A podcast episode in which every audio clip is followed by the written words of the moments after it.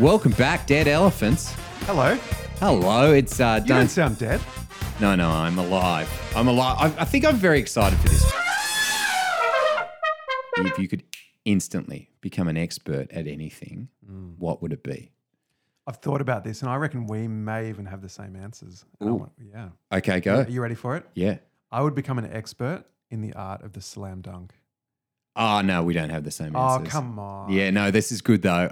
So my vertical is about 4 inches. Sure. I can, my toes just get off the ground. Yeah. What that really means, if you're visualizing a basketball hoop, if I can touch the net, that's a good day. You're happy. Yeah. Okay. And so you really want a 50-inch vertical. I want to be throwing down windmill 360s and just quietening the crowd. 2016 Dunk Comp featuring Zach Levine. Sure. And who's the other guy? Aaron Gordon. Oh. In case you have no idea what we're talking about, I'm talking about basketball. I would love to be able to jump high and slam that ball through the ring because I'm so far from that and such a tragic that you always want what you can't have. That's the expert field that you want to be in. Why not?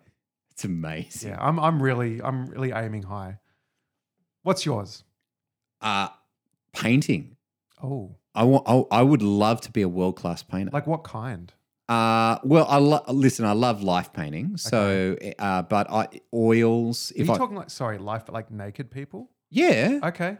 All right. No, like just human form. Yeah, I mean, we called it elephants. Yeah. Right. Okay. All right. No, I think I would. Well, listen, we had a whole renaissance where we had Christians painting naked dudes. Listen, we did that for a long, long, long, long time. But I love art. I'm pretty low capacity in it. Mm.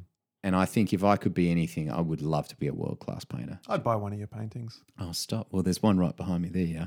You can buy that one. I thought that was your 3-year-old's. No. It's hurtful. You mean that stick figure over there? Yeah. It's not even straight. No, it's much better than it's actually pretty cool and I hadn't noticed it. I would call it, if you're not seeing, which you're not, I will call it an aerial outback scene with a waterhole in the middle of it. Ooh, okay. Well, then you do know what it is. Yeah. Okay, that's good. If I know what it is, that bodes well. If you are a Church of Christ pastor, which this applies to about 6 people listening, It's called At the Blue Hole, which is a reference to a book by a guy named Jack Rees. Okay. So, okay. Well, that was good for sharing. But we're not talking about painting today, are we? No. Well, painting a picture of the mind. Stop it. Gaming. We're talking about computer games. Okay. Super divisive, I think. Divisive. I get it. Computer games. All right. What kind of computer games, Duncan? Well, I think we have to talk about computer games generally, but are we talking about playing computer games online with people, gaming? I think there's a lot of gaming dads out there, and so I think we need to have a conversation about gaming. Yeah. Well, how about we do the elephant scale first and work out where you and I are on this? Okay, sure. How many are you? 10. Really? 10 out of 10. That was a quick 10. Are you really? I have been a gamer all my life. Yeah. So I've thought about this. I have struggled with this. I have fought about this. And I feel like, I'm a 10 out of 10. Just to let our listener in on a little bit of process here. Normally Duncan and I spend a bit of time preparing the episode. When we came to this one, Duncan wrote to me and said, I've got it. Don't worry. Just ready. Yeah. Let's do it. All right. Well, look. Interestingly, I'm not a 0, so we're not completely opposite. I'm going to put myself at 3. Okay, why do you call yourself a 3? I'm a retro gamer. Beautiful. I basically tapped out at the PS3. Okay. So at the point that the PS3 came out, I was just no longer willing to give the time needed to conquer, master, or even be half good at some of those games. What that means, in one of my greatest parenting successes, I think, when we were in lockdown, my kids' idea of a good time was Mario Party 2 on the Nintendo 64. Brilliant. So my retirement plan, I have a vintage video game collection that runs Nintendo, Super Nintendo, Nintendo 64. I had the PlayStations. I tapped out at the PlayStations. I love gaming, but I also love it in a way that it is contained, both as an individual who wants to do other things with my life and as a parent who wants my kids to do other things with their life. Okay, so I think what you highlighted too is that you have left the gaming world at a really significant juncture. And yes, and I can even see as an outsider, it has changed exponentially. I really only hit online interactivity very, very briefly before I tapped out. Yeah, and that I think is the really significant thing. So you're coming from a world of gaming where you used to have a console plugged into a TV with four controllers coming off it. Yeah, if you were lucky. If you were lucky, you would sit on a couch next to those people and you would play the games, and it was essentially a digitized board game type scenario. The games weren't particularly long, so we're talking about Mario Kart, racing, those kind of things. And it was designed. Shout out to anyone who can win with DK because that is impossible. It's so hard. You're dealing about something designed to have kind of side-by-side community. Yep, in person. Yep. That has radically changed. 100%. So most consoles don't necessarily have four-player support. You're dealing with one console, with one gaming device connected to the internet with a headset on, where you are locked in for hours and hours and hours at a time. People have now monetized that, whereby they'll use a Twitch platform, which is an online gaming community platform, to video themselves playing that computer game and interact with people online. And there's a whole host of different issues associated with that. But that side by side in the living room with your buddies playing computer games, which I used to do growing up, has really radically shifted. Let's not make it the bulk of this conversation, but as someone who continued, do you romanticize about the side-by-side Nintendo 64 days? Is that like glorious or you're happy with where it's gone? Listen, I remember the days when I would rock up at a person's house with a Nintendo 64, plug it in, and we would play GoldenEye for hours, and it was awesome, and you would jump off and different guys would get on, and it was a lot of fun. I think the shape of that has just changed. Yeah. Now that's an interesting point. So you're saying that legacy, that benefit, that joy remains. Yeah. It just looks different now. Well, so to give you a frame of reference, I have an online gaming clan for Destiny 2. The game that I play right now is Destiny 2, and a clan is a group of people. Do you know in real life? I don't know them. I've never met them face to face. Some of them I do know in real life because they are friends, and you know them too. Shout out to Josh. There's a few more in there. I know. Shout out to Tyler. Yeah. We have a messaging system called Discord that we communicate with each other, and we play games together. And the reason I like it is it's social. Yeah. So when we were in lockdown for almost 2 years here in Australia, it became my source of social networking with other people. Whereas all I could do was joyfully play with my three kids Mario Party 2, and that was the extent. Yes, yeah. But it was limited. It was limited. Whereas I could jump on, put on a headset, talk with these people real time, play a game together, and it was cooperative, it was fun, it was enjoyable. But not only that, I mean, I kind of liken my experience now these days of playing games. It's the new digital confessional.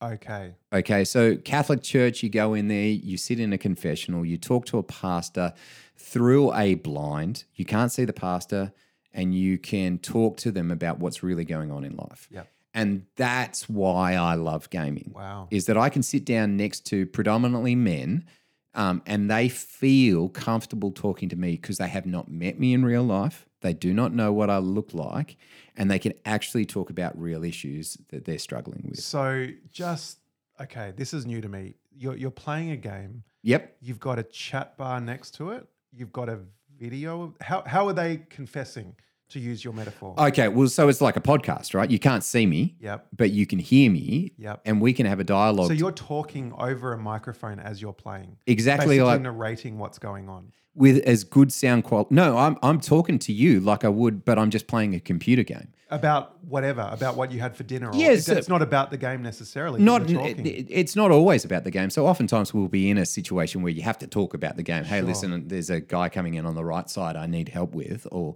you know, and there's gaming language around that. And so there's times when you're talking about that, but oftentimes you're just playing a really simple game and you're just having a conversation. So, you can talk about football or soccer. Like we've got English guys in the clan, and so we talk about the World Cup. But they also know that I'm a pastor. Yep. And so oftentimes I'll have guys who jump in and they lock the party, which means that it's just a one-on-one chat between me and an individual who is just in a really hard season. And I found it incredibly powerful that I can have a conversation with that individual in a really hard season about whatever it is that they want to talk about. And so I've had conversations about people who have lost family members, who have lost sons and daughters. I've had conversations about depression, about anxiety, about people who have not left the house in weeks because they're so fearful, people who have chronic medical conditions that are getting worse, and had conversations with them about that. And that's where I've found a real strength in gaming. That is fascinating, and I'm jealous of that. It's interesting. It taps into something that I've been convinced about, that I think I talked about on an earlier episode. I am convinced that this digital age we are now in is a new mission field. Of course it is. You're manifesting that in a way that I don't understand. But hey, we're podcasting. I've been doing that. I do videos. You know, it's interesting. We've both written books. Yeah. And I consider that a huge privilege, and I want to continue to write books. But you just realize at the same time, the method of transmission has changed so much. Drastically. Yeah. So you've seen in Australia the development of a guy named Pastor Scar. Okay, right? let's talk. We both know him. Yeah, and he's awesome. So it was a few years back I picked up on what Pastor Scar was doing, and I think because my head was already in that space, it was really easy for me to understand. So you have a guy who is specialized in a game, which for him it's Fortnite. That Fortnite game is really popular around kids my age up to about 14, 15, right? Which lends itself to youth ministry. Now, he has created an online forum whereby they can connect and share prayer points and Bible studies and Bible readings. And he invited me to speak on his platform on a Friday night. Now, typically when I go and speak at a youth group, it's a 20-minute talk in a 1.5 hour program maximum, and then I go, right? It's done, it's finished. I jumped on for a 4.5 hour session. As in that's how much time? That was the allotted time. 3 till 9:30. Wow. And so we jumped on, we played some games together. Yep. He then invited me to share from scripture. We prayed and we played some more games. How long did you talk for? About 20 minutes. Okay. So same length of time. But what I found is that it's just a much longer framework for side-by-side ministry. And so what he's kind of the perfection of what I do, right? Like I'm weekend warrior. My specialty is dads, older dudes. Like the game I play is a very dad game. And so the people I'm talking to are most of the time fathers. And what he does is really designed around youth ministry. But for a person who might be incredibly anxious or depressed or don't feel like they can go outside or a whole bunch of different reasons, they have a safe space with Pastor Scar where they can connect and fellowship over Fortnite, but the conversation is profoundly about God. Yeah. And I find that really beautiful. It's a fascinating missional development. Yeah, and I think a lot of churches don't know what to do with that, right? Yeah. Because there's why what's the I don't know, the trepidation or the nervousness or it's parachurch. It feels a little parachurch. There's no building. There's no substance to like. Where's your face-to-face meeting, right? And is that a valid question to ask? Of course it is. They're all valid questions. They're all valid questions to ask, right? But what Pastor Scar says, and I think that he's right on this, is I used to call it in real life, IRL, right? When are you going to meet up? IRL, okay. In real life is what that means. He doesn't use that language. He says, when are you going to meet up face to face? Because what we are doing is real life. Mm. Post-COVID, we shifted digitally to online meetings. No one ever says that that's not a real meeting. Sure. If we've all sat in a Zoom meeting, we know how terrible they are. They are real meetings. It's not in real life.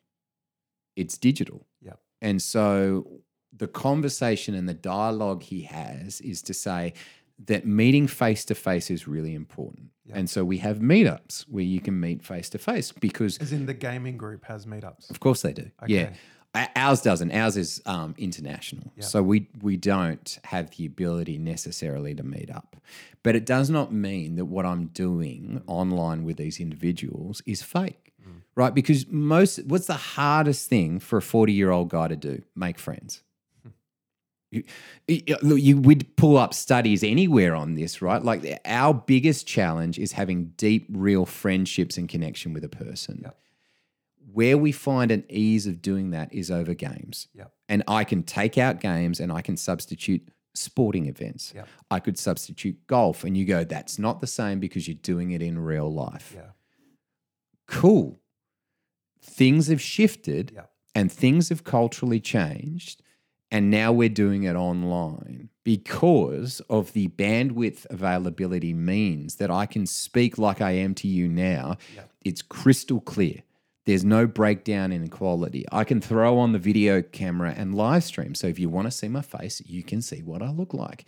And those Twitch gaming platforms are designed to build community, right? Like if you were to subscribe to my Twitch channel, there's a little icon where you can score points, you can interact with me real time, you can ask me questions, I can answer those questions.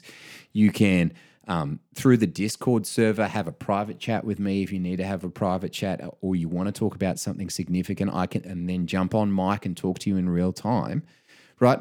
This is what we were doing in the Catholic Church when we were having confessional. What I'm doing is just creating a safe space where you don't have to see me. And that is as I'm hearing you speak, the paradigm shift and the Christian perspective that you're bringing. Because for me, when I'm playing Mario Party 2, I'm thinking through the prism of entertainment. Yep. What I'm hearing you speak is, yes, you're gaming, but the prism you're viewing that through is mission, essentially. Yeah, I mean, listen, we're all engaging in escapism, right? Like, sure. I'm trying to check out and have some fun. Yep. It's been a long, stressful day. The kids have gone to sleep. The wife is watching Outlander season 17. I don't like it. I don't want to watch it. Yep. And so what I'm doing is I'm watching the version of my show. Mm. My show is interactive. Mm. Her show is not interactive. What I like to do is build relationship, right? Like I feel like there is always an opportunity to share Jesus and I just Ultra Robo, which is my gaming name. Great name. Online, everyone knows I'm a pastor. Mm. And so what the subtext of that is if you've got an issue, let's talk, yep. Right? And I also think it's healthy to have some framework around that is that like we're fathers first, we're husbands as well, and they take priority, right? So this is not an excuse for you not to be a good father or not to be a good husband. I'm assuming the implication of that is left unfiltered, gaming does have the potential to take you away from those responsibilities. Of course it does. Yep. And if you can't switch off for a few weeks and go and do other stuff, then maybe you've got an addiction that you need to address. Okay, so let's segue into that. So okay. As an elephant scale of 3 but not 10, one of the reasons I tapped out was the time investment. It was just taking too much of my life and I wasn't willing to pay that. Admittedly, as you talk about your new reality, it does sound appealing. Yeah. Mental health is a topic that's dear to my heart. Of course. I'm a parent of 4 children. Screen time is a constant debate. Mm-hmm. You hear war stories of, you know, kids screaming the house down if the screen's turned off. And yep. So, I mean... Which I've lived that in my house. Sure. So I've got a kid with sensory processing disorder and he has basically a 50-minute window where if he goes above an hour, turning the machine off will lead to a giant screaming match. Okay. Yeah. All right. So I've experienced that. So as with everything in a fallen world, gaming is not the silver bullet to utopia. No. Let's talk about the fraught side of it from a Christian perspective. Go for it. What in your experience do you see? What are the challenges and what are the ways as Christians we think through those challenges? Yeah, so the environment that I'm playing is distinctly not Christian. Sure. So whereas I think Pastor Scar has set up a Christian platform whereby people can have an encounter with Christ, I'm trying to live in the world. So my gaming clan is not a Christian gaming clan. The majority of the members of my clan are not Christians at all. I'm just trying to be a pastor in that community, right? Is that I think that you see a lot of unhealthy practices, is that you see people playing games for hours and hours and hours. That's not healthy. You see people playing games every single night. That is not healthy. There are a whole bunch of different frameworks for that. In the same respect that I think if we end up in a relationship where we sit on the couch and watch TV every single night, do we not have a problem, right? The problem that we have is that we've come out of a season where we're so bored. You're talking about COVID. Here. Yeah, I'm talking about COVID because I think we're still seeing the effects of that, is that unlearning those practices of getting to the end of the day and just sitting on the couch and watching is part of the issue, right? And so I'm trying to say we've probably got in our crew a number of people who are struggling with that. And if I can get in there and be an encouragement, be a joy bringer, bring someone who's speaking the peace and love of Jesus, maybe I can help transition them out. Yeah. And not only that, like I'll take days or weeks where I'm not on it. And I want to encourage our people to be the same, you know? So let's dive into that a little bit more. So someone is listening to this podcast, they're 20 years old and they're just constantly gaming. They love it, but they don't love it at the same time. I guess what would you say to somebody? And I'm painting a stereotype of a young person. Yeah. That's probably an unfair stereotype. Switch it off. How? Well, I mean, like the early part of our relationship, my wife was really angry with the amount of gaming that I was doing. And so she had a very, very serious conversation. And it's healthy because I need to be a husband first. And so I want to say that if your wife is upset, there's a good reason for her being upset and that you should probably stop. This is chewing gum. This is relaxation. This is leisure. This is not life. I like that. It's chewing gum. That's right? Helpful. Yep. You can't chew it all the time. Yeah. What happens when you do? Well, it's an addiction. It feeds an addiction, right? Is it with all these screen devices, it is pulling on the dopamine within your brain. And you're getting a dopamine dump, right? In the same way you watch a really great movie that makes you feel really fantastic, or you watch a really great Fast and the Furious where it's really engaging and action-packed, there's a chemical reaction that takes place in your brain that gives you a feed that goes, oh, that was fun.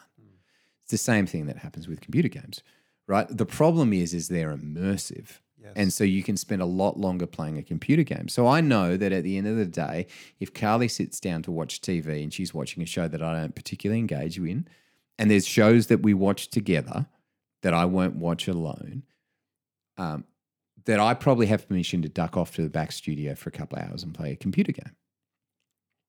If she comes out and says, I need you to parent right now, I switch it off and go and do it. And I really want to say this explicitly. I don't say at the end of this level or once I finish this mission. The game is not the important thing. The wife is. That's really helpful. Right? The son is. The daughter is. And I found myself recently as a result of COVID jumping in here for a quick game while the kiddos are at home. And they come in here and I'm like, oh, I got to switch it off. That's not right, right? And so I think that there is a constant wrestle and battle with the amount of times that we are dedicating to these things. And I would say explicitly that exists across the board with all digital devices, right? The question of how much time do you spend gaming, you could apply to social media. How much time do you spend scrolling on Instagram or TikTok? My realization was it was too much, so I deleted them from all my devices. Yep. Computers is another thing. How much time do you just spend checking email and flipping through stuff online? It's too much. How much time do you spend watching TV?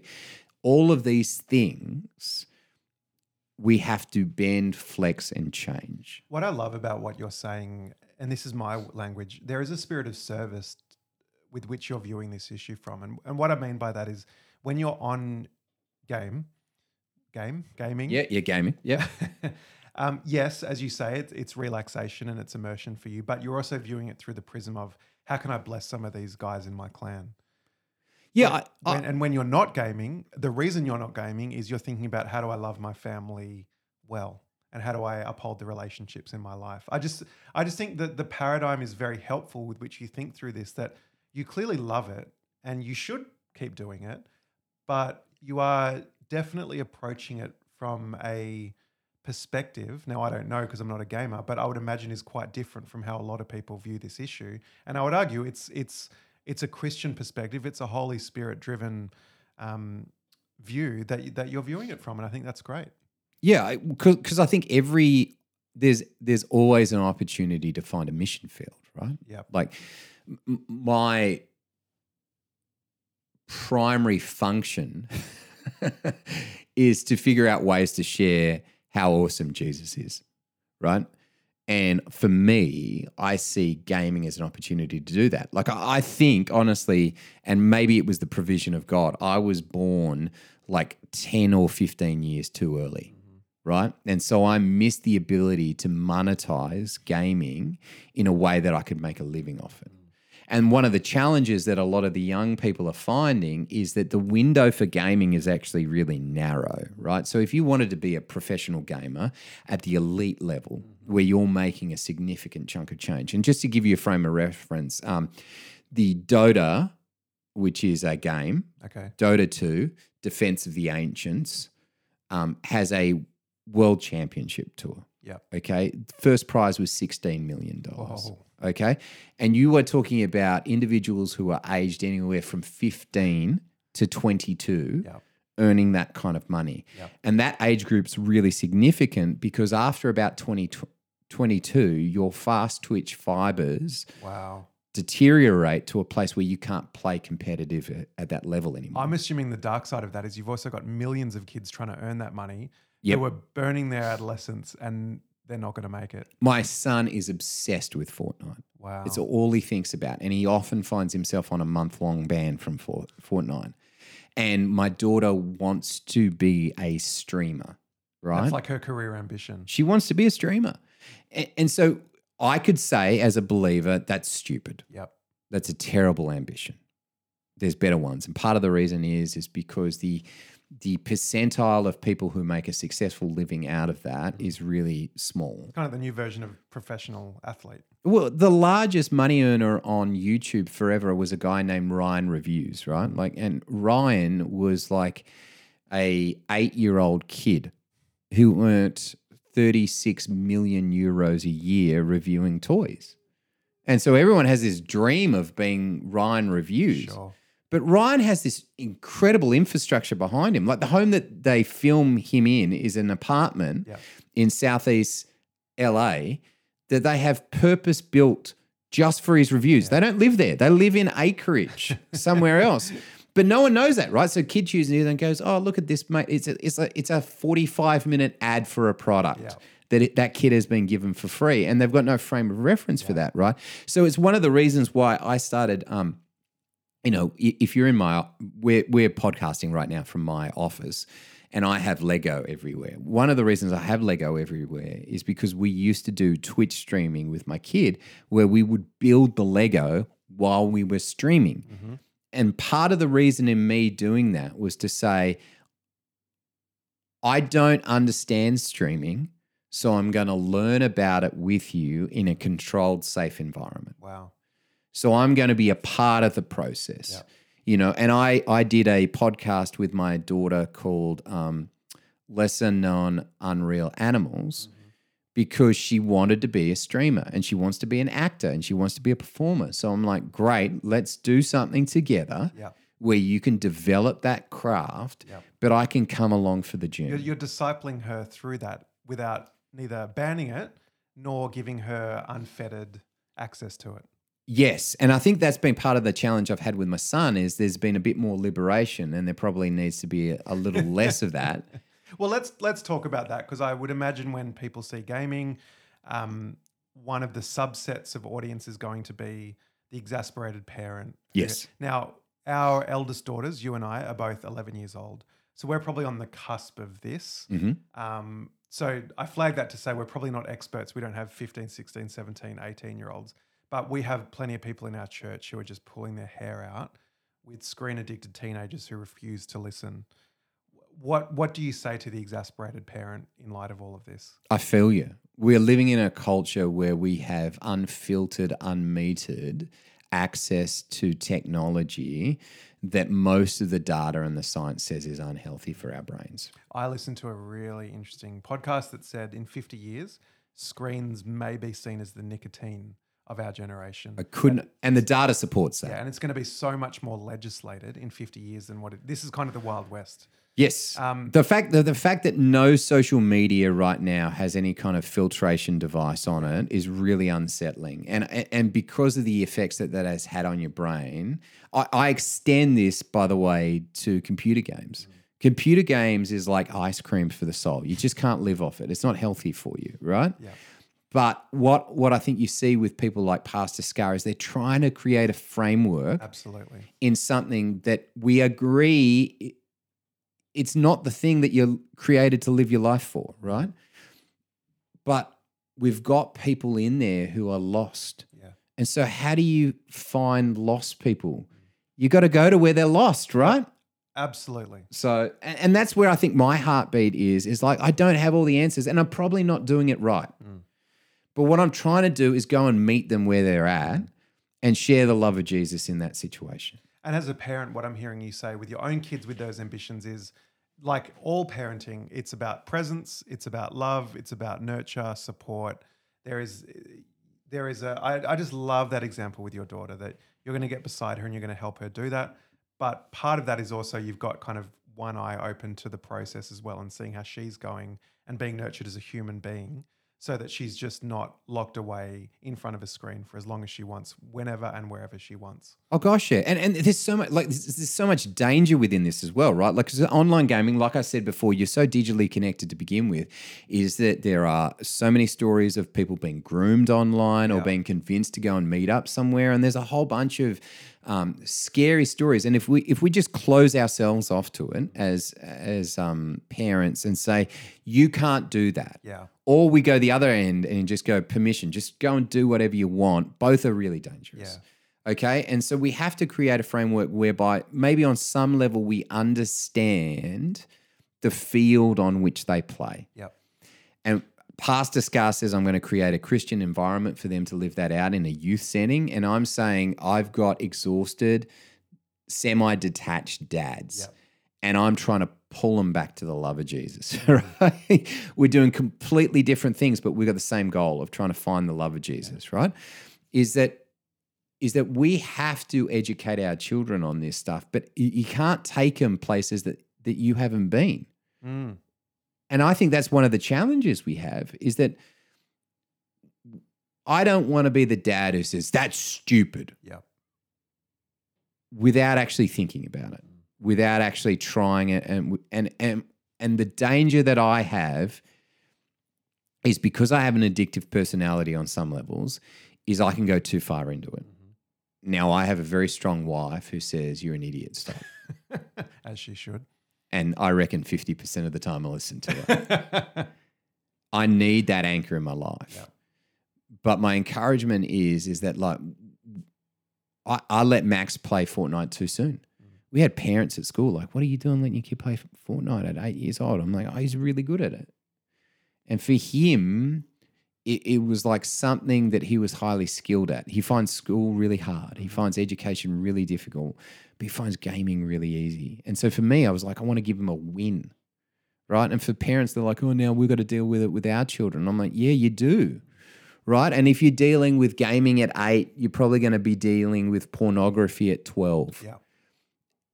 And these are all the really big, hard conversations that us as parents are going to have at some stage of our life, and we can bury our head in the sand, or we can at least make the steps to walk towards having some kind of solution that has a gospel framework that points people to Jesus. Yeah.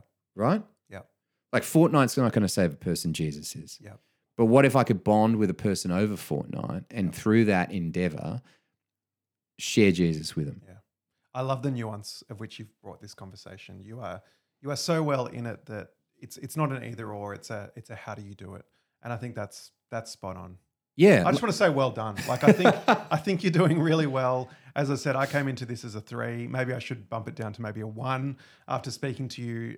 But you've thought about this, and I think this is going to be a really important conversation. And as a pastor who has seen it between generations in a church, I've seen how this can go wrong. Yeah. And so I think to hear you speak about what it looks like to get it right to a degree, obviously not perfect, but you're thinking about it, and you're thinking about it through the lenses of evangelism with your group and then discipleship with your kids.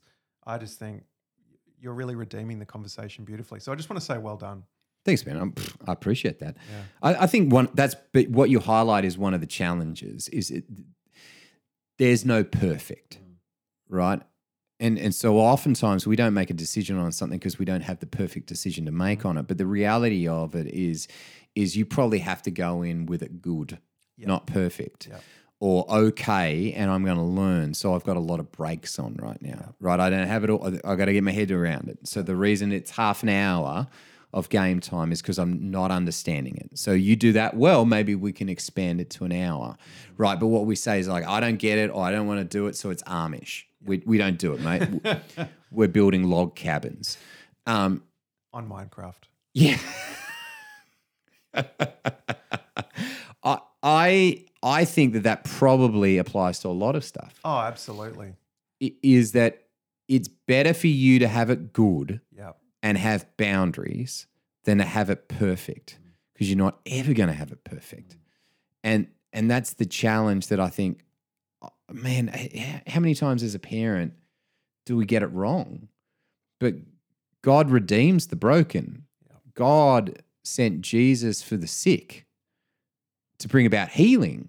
And so we're all in need of healing and therapy that comes from Jesus. And for us to say, I don't know, I don't understand, so I'm out. It's too easy. It's too easy. And your kids are surrounded by it at school. And not only that, they're probably, in terms of consuming media, my kids find it a punishment to have to watch TV. Do you know what my kids call free-to-air TV? You ready? Yeah, what's it? When our modem is down and we're left with free-to-air, they call it surprise TV. You never know what you're going to get. Exactly. It's the one thing they can't choose on demand. It's like, hey, if it's Thomas the Tank Engine, guess what we're watching? And in a weird way, that's a novelty for them. Our kids, when they first started watching it, tried to skip the ads. It's like, no, you have to watch the ads. They're like, I hate this. I'm like, you watch permanent ads on YouTube. Yeah. But what they want is YouTube. They want on demand. And so I just think things are so radically shifting for our kids. We find it foreign. You can't keep it foreign. You have to have a curious spirit to try and at least understand what they're into. And a lot of times, I'll say to people, I'm into Twitch streaming, is that they go, what's that? Is that if, and I'm predominantly talking about men here, this is a John Eldridge concept, side-by-side experiences, is that guys typically bond over something, bond over golf, for us, fantasy basketball. We bond over a topic. Yeah. If the thing that they bond over is gaming, there's these incredible communities that make oodles of money doing it. Why couldn't there be a presence of Jesus in that? Yep. And you see there's a lot of people who are doing it. There's a lot of Jesus-loving believers who are in that space, but churches don't know what to do with it, right? And I think that was one of the challenges Pastor Scar was facing, was the church doesn't know what to do with Pastor Scar. And so he solicits support to play computer games. And that's a really abrasive notion. But what he's doing is through that computer game, bringing the redemption of Jesus, and that's something that I think we can all support. Yeah, amen. Cool. Well, that's all I had to talk about. Thank you. I think you've nailed it. If you do want to have any further questions, I feel like you can always use that email address to contact us and send us a message and get in contact with us. We always keep that in the notes below. Do that. Next week, another podcast. All right. Have a good week. Bye.